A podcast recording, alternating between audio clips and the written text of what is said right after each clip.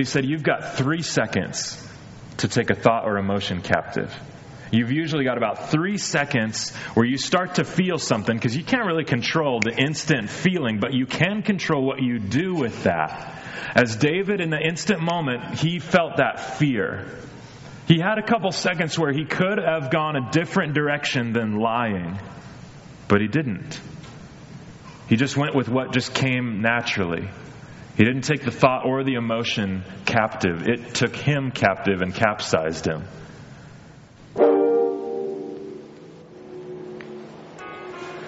David, king to be, has been on the run, hiding from King Saul, knowing it's God's plan for him to be king, and yet continuing to run and to hide.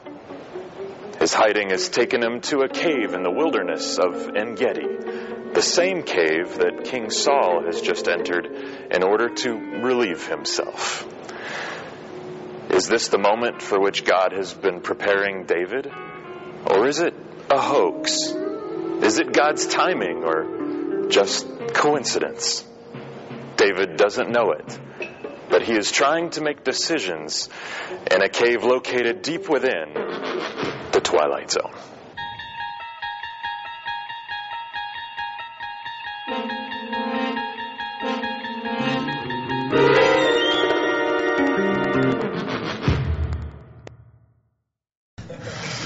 Oh, boy. Yeah. Thank you for that. You ever feel like you're in the twilight zone of God's will? Ever have those moments where you're not quite sure what you should do or what you shouldn't do? You ever find yourself trying to interpret the will of God by all the circumstances or coincidences that are happening in your life? Or have you ever got down the road that you thought was God's will and you get down the road far enough and then you start going, wait a minute. I wonder if this was really God's will or maybe if it was just my will. Maybe I'd forced God's hand a, a long time ago and I just kind of went my own direction. It is so easy for us to get stuck in the twilight zone of God's will, trying to figure out what is God's will for my life? How do I get out of that gray area and really find the sweet spot of His will for my life? Because most people, most people will determine either God's will or just however they're going to make some decision for their life based on circumstances that seem to add up real well. It's like maybe you were thinking about selling your house and buying another house. And you and your wife talk about it for a little while, and then eventually you're like, yeah, let, let's, let's think about that. Let's go buy a house. And then you find out that your friends are going to sell their house. And you're like, whoa, that's a coincidence. And then you're like, wow, we actually really like their house. That's another coincidence. Wow, that's just crazy. We better go take a walk and talk about this. And so you go take a walk to talk about whether you're going to buy the house or not. And while you're taking a walk, a huge wind gets blown up and, and this, this flyer from the house for sale blows right into your path. And you're like, whoa, it's the same house we were talking about. What a coincidence that is. This is amazing. And while you're looking at the, your cell phone rings and you're like, hello? And it's your friend that are selling the house. And they're like, hey, how's it going? And you're like, I'm doing good. Whoa, this is crazy. We were just talking about you. This must be God's plan for us to buy your house. Well, sweetie, this is 200,000 more than our house. Well, but that's okay because all the circumstances lined up. This must be God's will. All we'd have to do is like stop tithing and we could afford it. Or, remember like maybe college and you're walking from class to class down the sidewalk, and you see her. And you're like, whoa, that's her right there. This is this is the one for me. She's right here. We're sharing the same sidewalk right now, but I'm pretty sure I want to share the rest of my life with her. This is amazing. And you get into your class and you sit down and you got class full of people, but there's one empty seat left in the classroom. And right before the class starts, the door opens and she walks in and sits down next to you. Whoa. Coincidence, we were sharing the sidewalk, now she's sitting next to me. Wow, that's pretty lucky. And then the professor, he breaks the, the class up into groups for your group project, and she ends up in your group. Whoa. You make a joke and she laughs at it. And you're like, that's it. Wow, this has to be the will of God. I saw her on the sidewalk. She's sitting next to me in class. We're in the same group. Well, she smiled at my joke. This is, this is the best thing ever. This must mean that she is the one. So we're going to get married tomorrow and we're going to move in together tonight.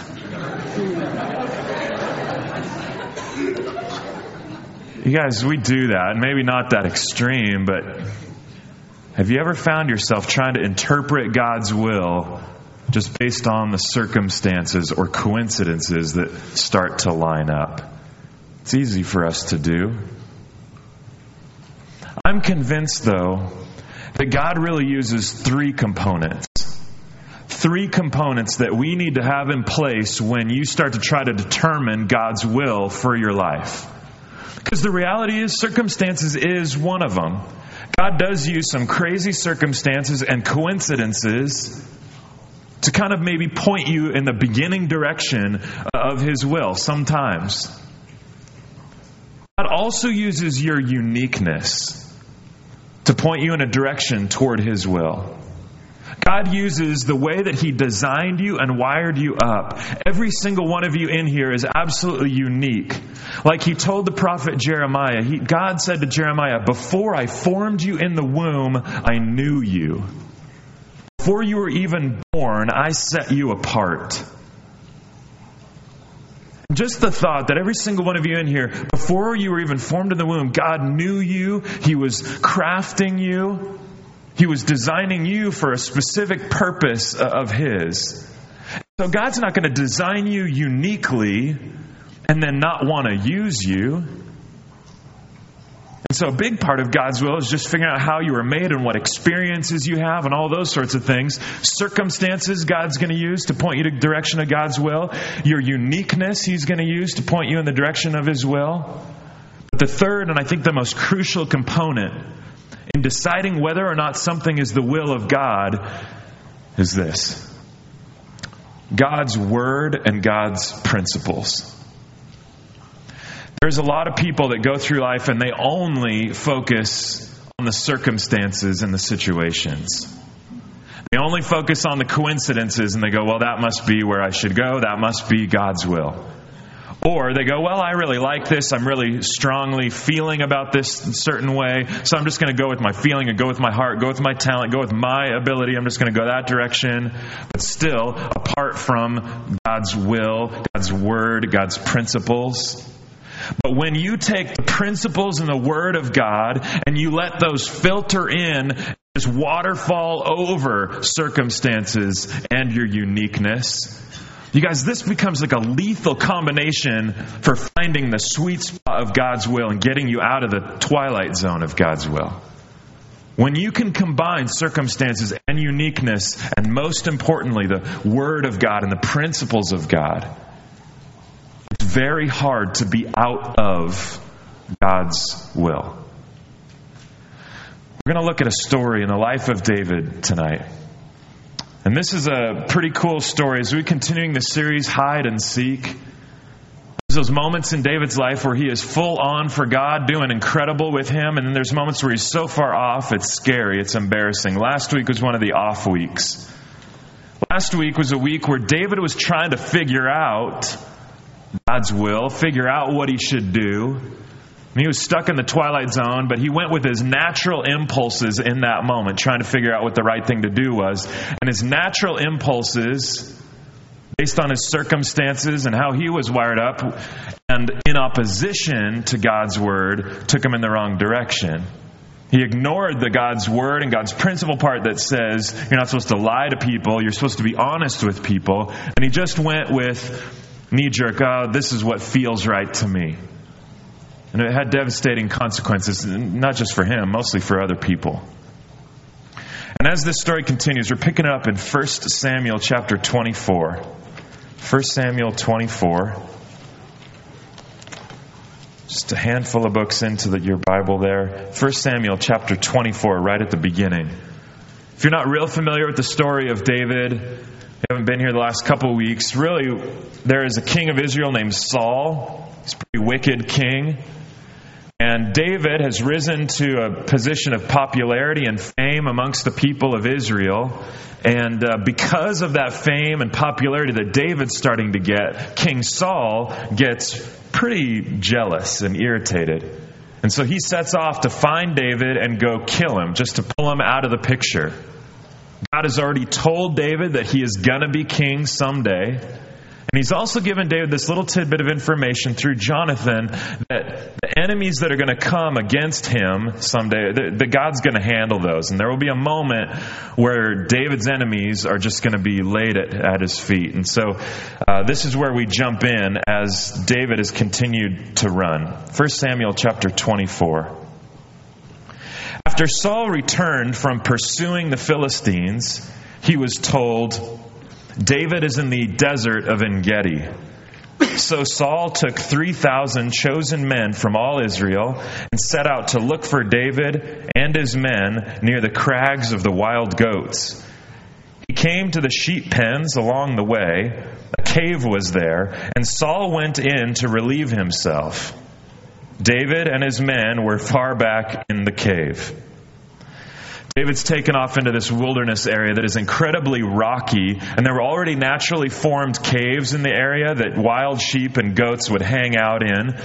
But then shepherds had gone in and made some of the existing caves even bigger. They took some of the other rocks and made the caves really huge. And so they were pretty deep, and they would be used to give shade to the livestock that were passing through.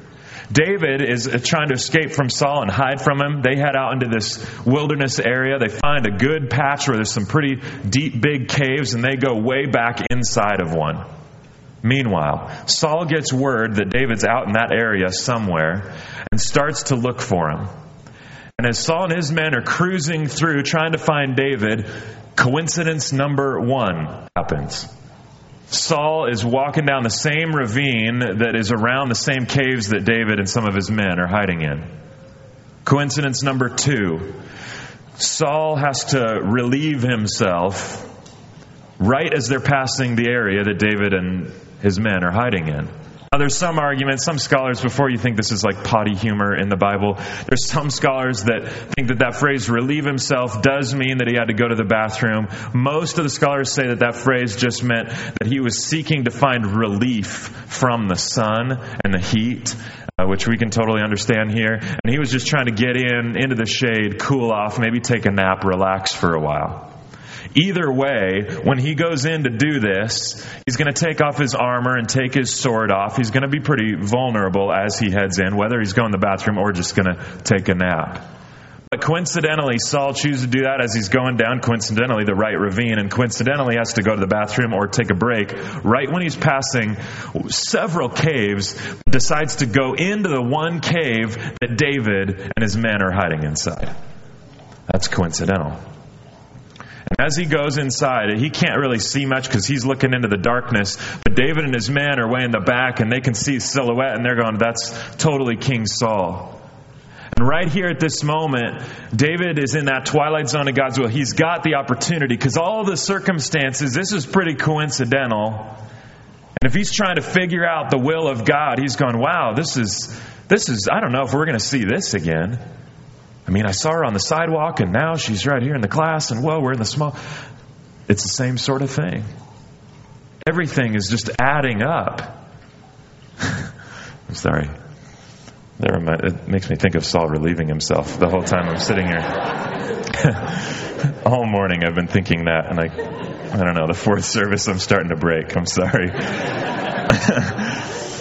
uh, as he's in there going, what am I supposed to do? Am I supposed to figure out this, this right or wrong here? This is a moment like he had last weekend where he could have just seized it, taken control, gone with the natural impulse, looked at the circumstances and said, well, my circumstances dictate this. And not even considered God's word. But in this case, he even knows that he's going to be king someday. So his position, his uniqueness, even suits the situation. So just by that and that, I mean, he's all the coincidences, and then he knows he's going to be king someday. And then um, this is what the men say to him in verse four. His friends go, "This is the day the Lord spoke of when He said to you, I will give your enemy into your hands for you to deal with as you wish." Even his friends are going, "This is what God was talking about." But this isn't actually quoting a direct word from God. They knew that David had been anointed, set apart by God to be king someday. And undoubtedly, they'd heard of the conversation that he and Jonathan had had about how the enemies of David were just going to come under him at some point. So, this was really just their interpretation that this was the will of God.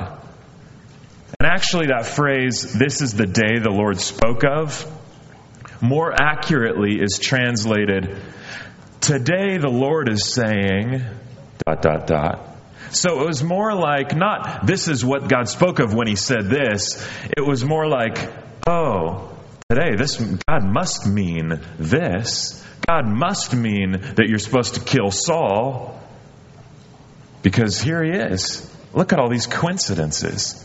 God's totally delivered him to you. It would be easy for us to think the same thing maybe in this situation to get in, and all these coincidences start lining up, and we go, well, this has to be the will of God. And a lot of us do that with our circumstances. Or even we do it with our uniqueness. We just go, well, man, this feels right. This seems like something I'm well suited for. I think this could be God's will for me. But there's the third component of determining God's will, and that is His Word and His principles. And so, if your circumstances are pointing a certain direction, and if your uniqueness is pointing a certain direction, and God's Word, it's not contradictory to God's Word, then go for it. Proceed with caution.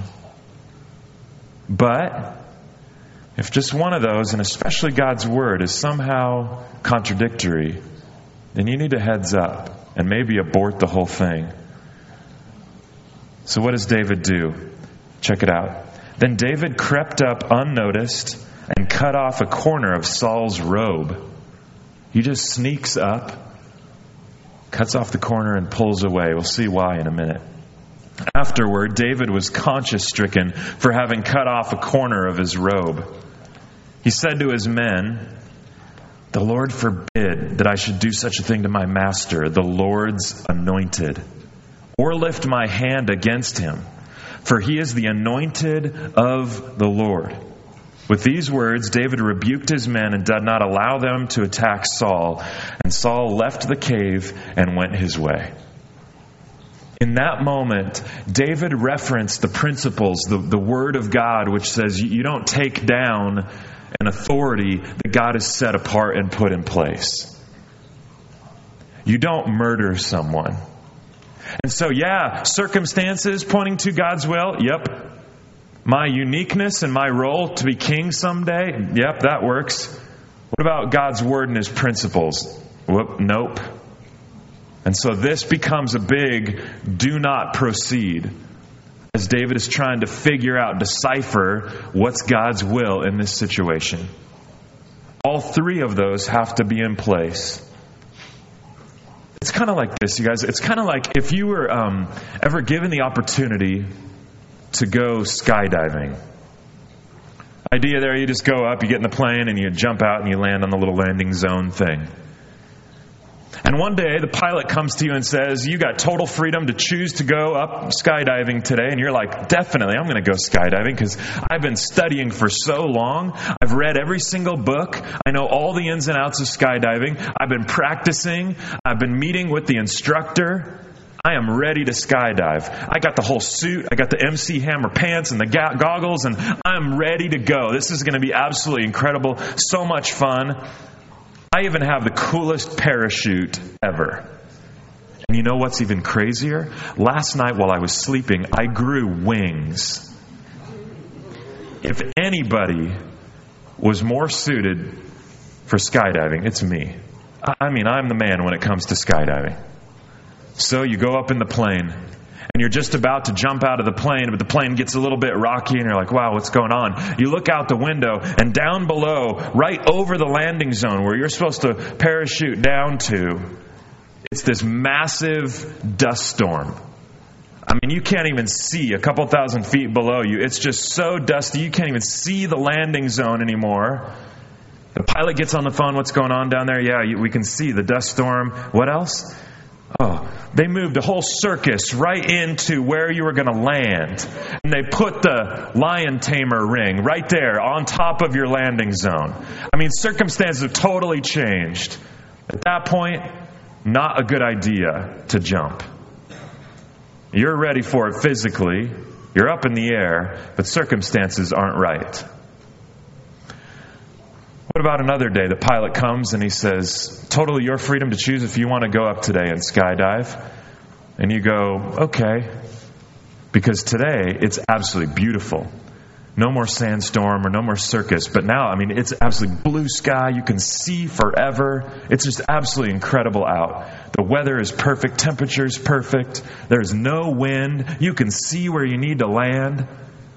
And you're just about ready to go. You're up in the plane. You're looking out, you can see where you need to go, and then you're like, wait a minute. Actually, I don't even know what I'm supposed to do. I never even went to a class.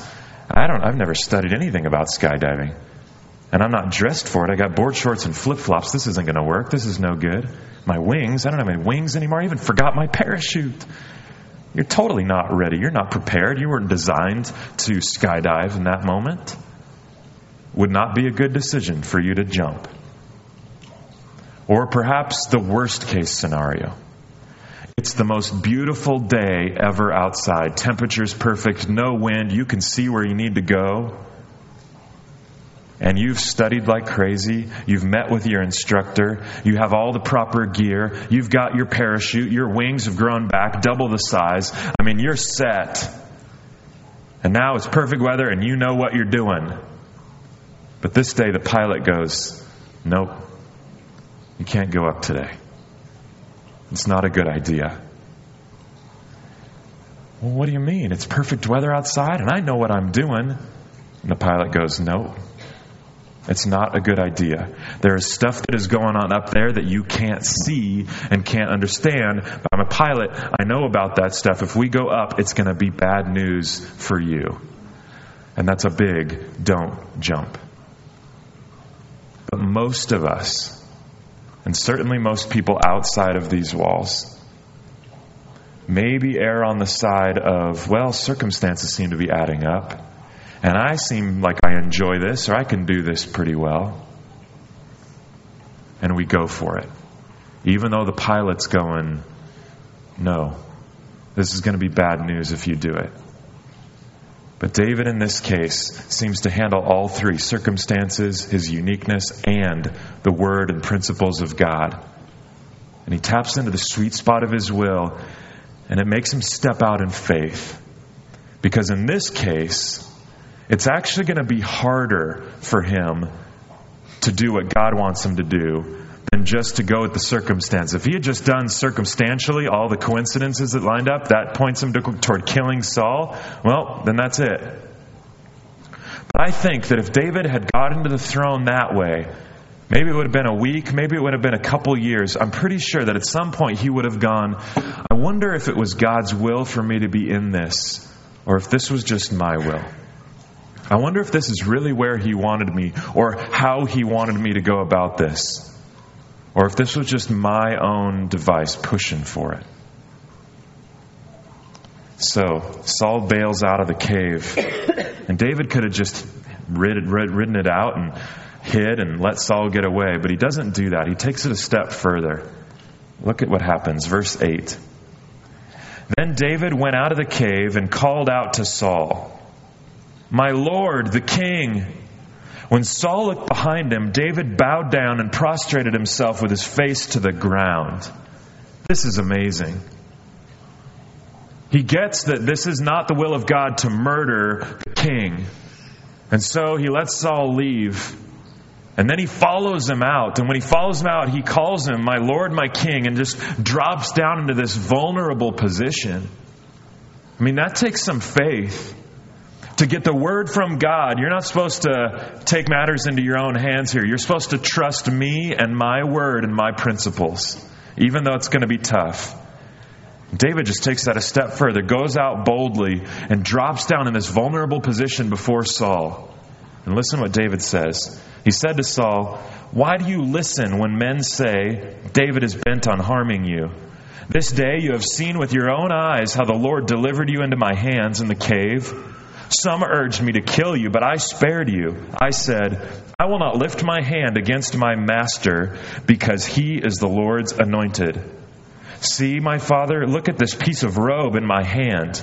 I cut off the corner of your robe, but did not kill you. He's going, See, here's the proof that I could have taken you out.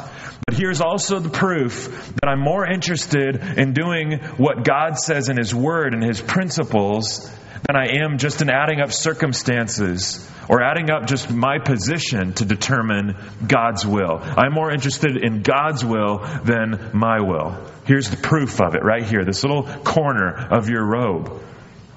He says, Now understand and recognize that I am not guilty of wrongdoing or rebellion. I have not wronged you, but you are hunting me down to take my life. And then, key verse here, verse 12 May the Lord judge between you and me. And may the Lord avenge the wrongs you have done to me, but my hand will not touch you.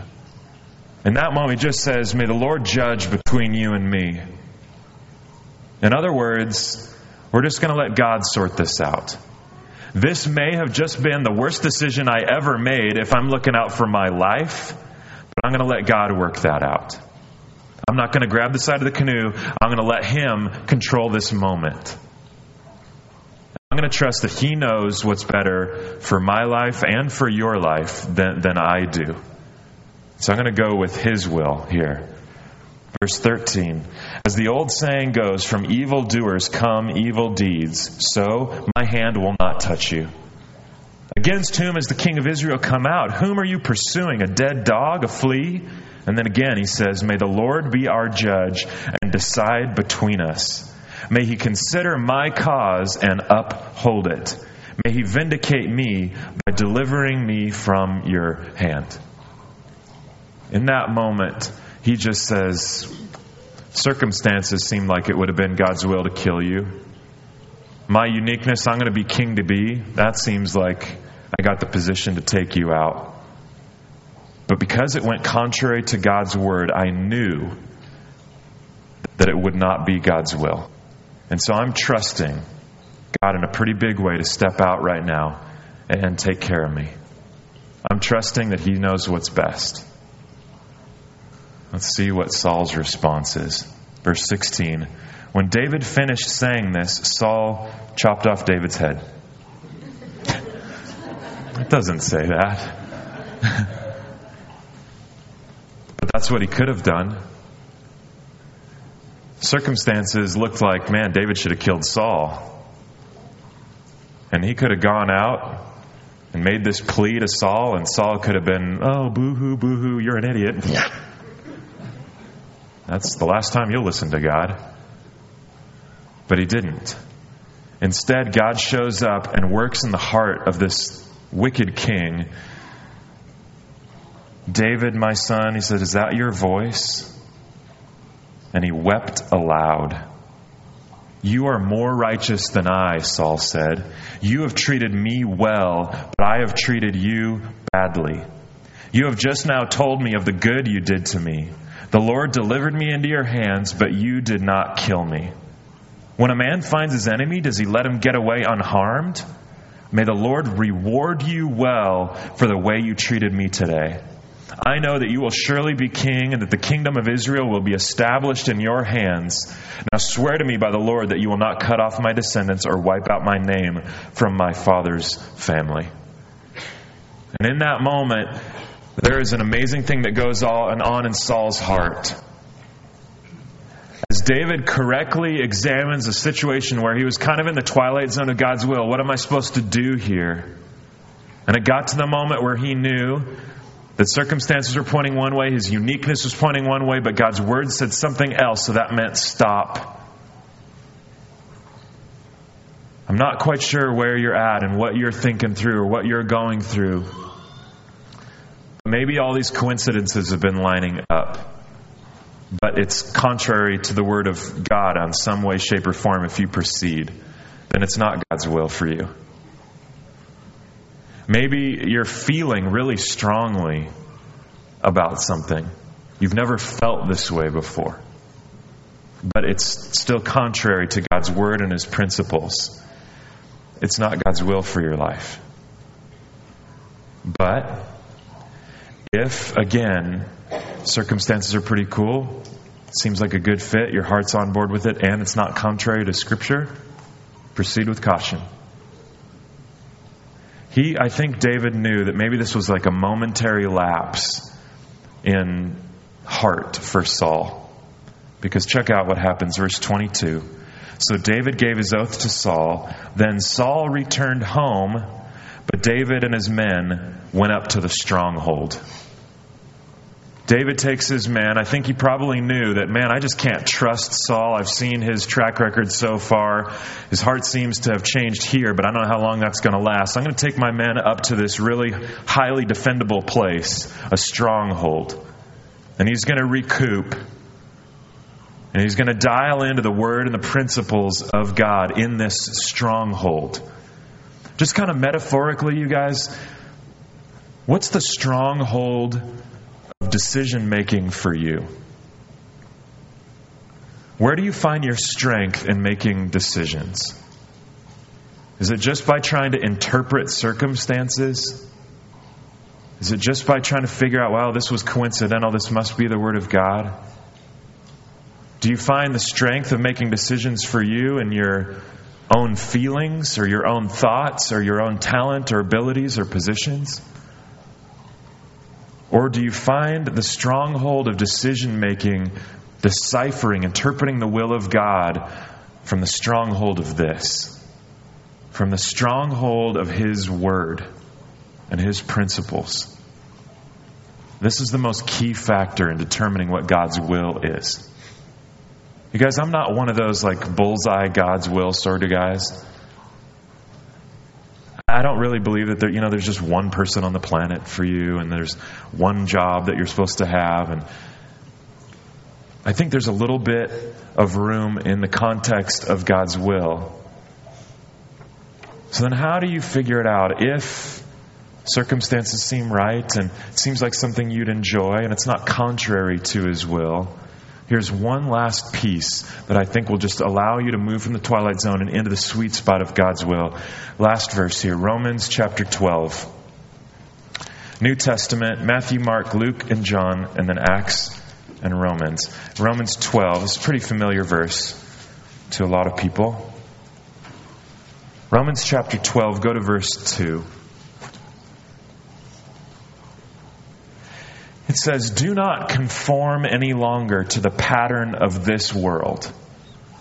Don't conform any longer to the pattern of this world. And the pattern of this world, what this world does, is it interprets what they're supposed to do by circumstances or what feels right to them. And it says, don't do that anymore. Instead, it says, but be transformed by the renewing of your mind don't make decisions like everybody else does, like the world does, just by, oh, these coincidences, that points that way, or by, well, it just feels right, or I'm good at that, so I think this must be what I should do. But in addition to that, it, you should be doing the determining of the will of God by this renewal of the transforming of your mind.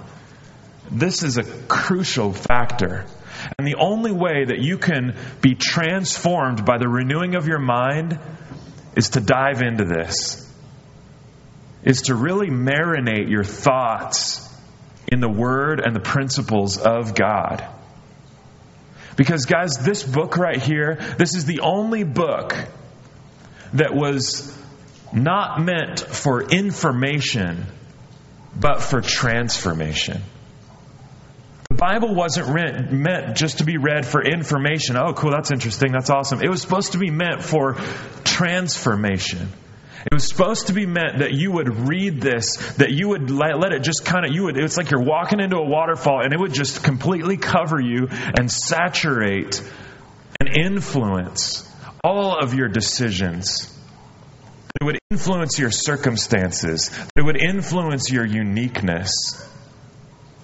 And that in the context of that, saturating yourself in the Word of God, that you would be able to think differently.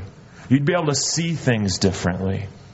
And your mind would be transformed into the mind of, of God's, a godly mind. And that now, then, as circumstances seem to change, and your uniqueness is pointing you in one direction, and God's Word is pointing you in another, that most important component of God's Word and His principles can reign supreme.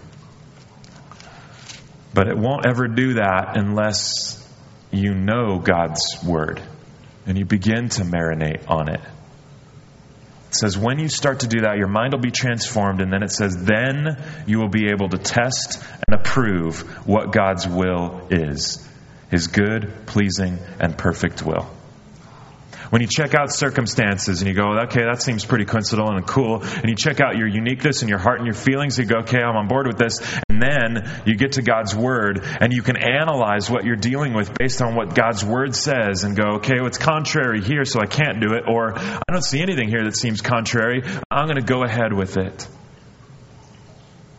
That, I guarantee you, it will be so hard to be lost in the twilight zone of God's will. And instead, I think day after day, time after time, you'll find yourself in the sweet spot. Do it. Let's pray. Father, um, I just thank you that we can figure out what your will is. That your word is just chock full of instruction for us.